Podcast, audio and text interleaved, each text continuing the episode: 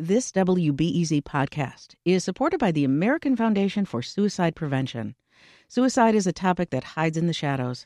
It's time we talk away the dark, learn how to spot the warning signs for suicide, and how you can have an open, caring, real conversation to help save lives.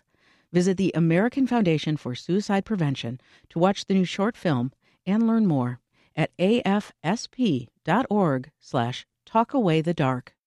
Think on your feet for our Fast and Curious 5K, a one of a kind race hosted by WBEZ and the Chicago Sun-Times on Saturday, July 27th at Humboldt Park. More info and early bird registration at wbez.org/events. It's Curious City, where we take your questions about Chicago and the region and investigate, report, explore. From WBEZ. Ahoy there! I'm Logan Jaffe, Curious City's multimedia producer. And I'm Jesse Dukes, audio producer. We're answering a question from Paula de Los Angeles, who lives in Chicago's Streeterville neighborhood. Paula is from a smallish town in Connecticut, went to college in another small town in California, and then moved to Chicago.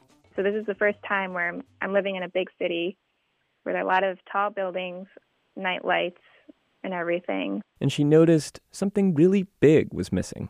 I guess it's the first time where I've looked up and it's just not that easy to see the stars. You know? Maybe you don't know. If you're not like Paula, if you didn't grow up in a smaller city or rural town, maybe you have no idea what you're missing. You see, Chicago has some of the worst light pollution in the country. Glare from streetlights and the sprawl obscures the stars. Even in far out suburbs, you can only see just a handful of stars, if you're lucky. So we asked astronomers and stargazers where Chicago's good stargazing spots are, you know, aside from the Adler Planetarium. And they all said the same thing. Nowhere. Womp. Except? You can see stars if you're in this one huge, gaping dark spot.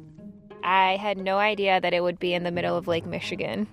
Which explains why Logan and I left the city's orange night glow and went stargazing in a sailboat to give you a taste of what you are missing.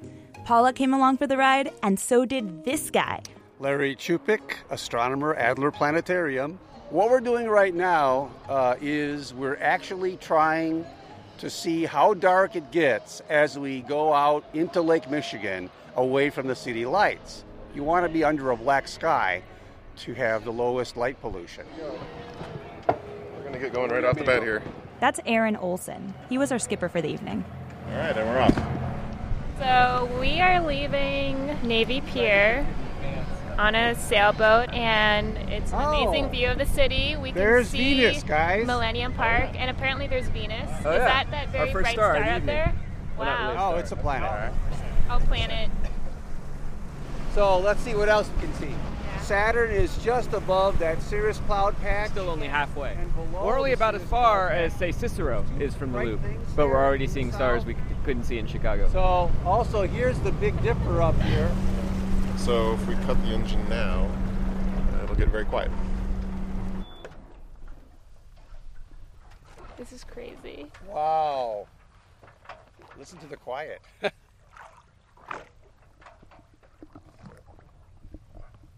It's very quiet out here right now. We can barely see anything of the city right now. Above us, we can see a lot of stars and constellations that we can definitely not see from our apartment. So, how do you stargaze? Well, if you find the Big Dipper, you can do star hopping.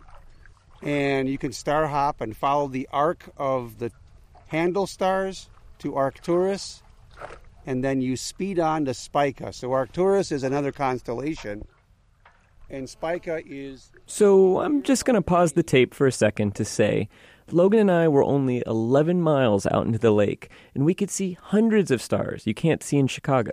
But Ciupik said he'd still only give this guy a B minus, which ain't bad. Heck, it's better than the F he'd give to Chicago. But I could see his point. We still didn't see the Milky Way, and I really wanted to see it. And now, back to our stargazing boat. How far would we have to drive to get a sky this this good? You'd have to drive more than 50 miles out of Chicago, and that may not even do it. So, Larry, you told us before that light pollution is getting worse. So, what happens if that distance keeps getting further and further?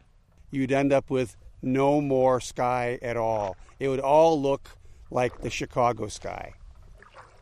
It's a whole kind of primal feeling when you see a very dark sky.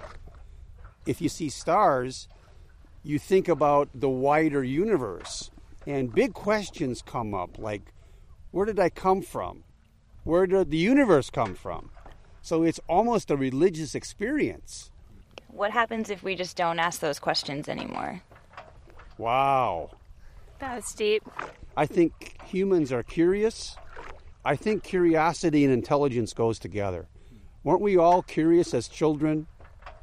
Some of us lost that by just everyday life. So I think everyone needs to go to a dark sky once in a while. But the problem is the darkest sky sites around the world are getting light polluted as well.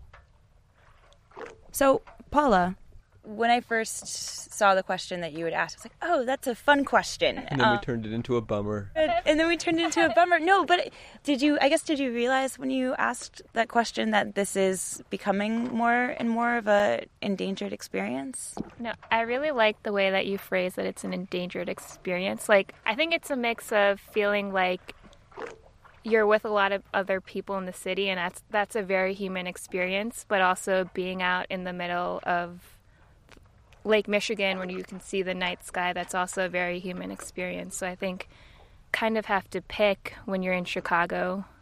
It's too bad that we can't see the night sky and also be around technology and a lot of lights too. I'm glad the motor started. Yeah.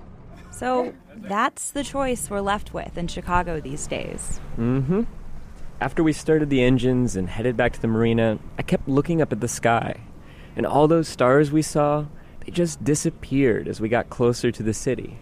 We saw hundreds, then dozens, then like five, all in an hour. Yeah, and it's not like we didn't get an amazing view of the loop from the water, but we had to commandeer a sailboat to remind us that Chicago even has stars in the first place. And those stars are there all the time. It's just every night we hide them. Reporting for this story came from me, Logan Jaffe. And me, Jesse Dukes. We ended up on a sailboat to find the Chicago area's best stargazing spot. There are others, though, on land. We've listed them for you on our website, wbez.org slash curiosity. We really had all hands on deck for this story. Thanks to first mate Paula de los Angeles, who gave us an excuse to go stargazing. Our skipper was Aaron Olson, and ship's astronomer was Larry Ciupik from Chicago's Adler Planetarium. The SS Curious City was christened by Jennifer Brandel, WBEZ, AIR, and the Corporation for Public Broadcasting.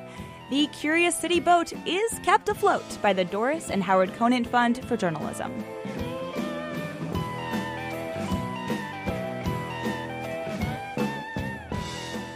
Hey there, it's Jesse again. Logan and I reported this story in 2015, and a couple of quick updates. Logan has left WBEZ and she's now the engagement reporter at ProPublica, Illinois. Our question asker, Paula, got married and is now Paula Lewis de Los Angeles. Congratulations, Paula.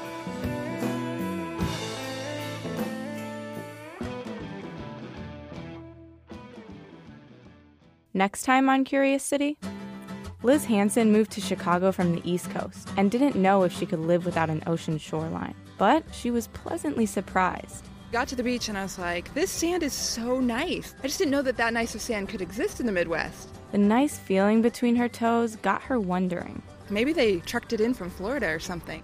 where our sand comes from and why we shouldn't take it for granted. That's next time on WBEZ's Curious City.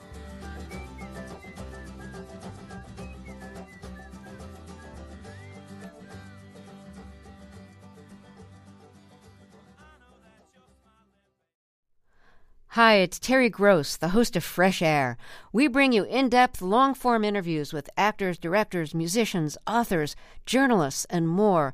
Listen to our Peabody Award winning Fresh Air podcast from WHYY and NPR. Thanks for listening to the news live on WBEZ and NPR.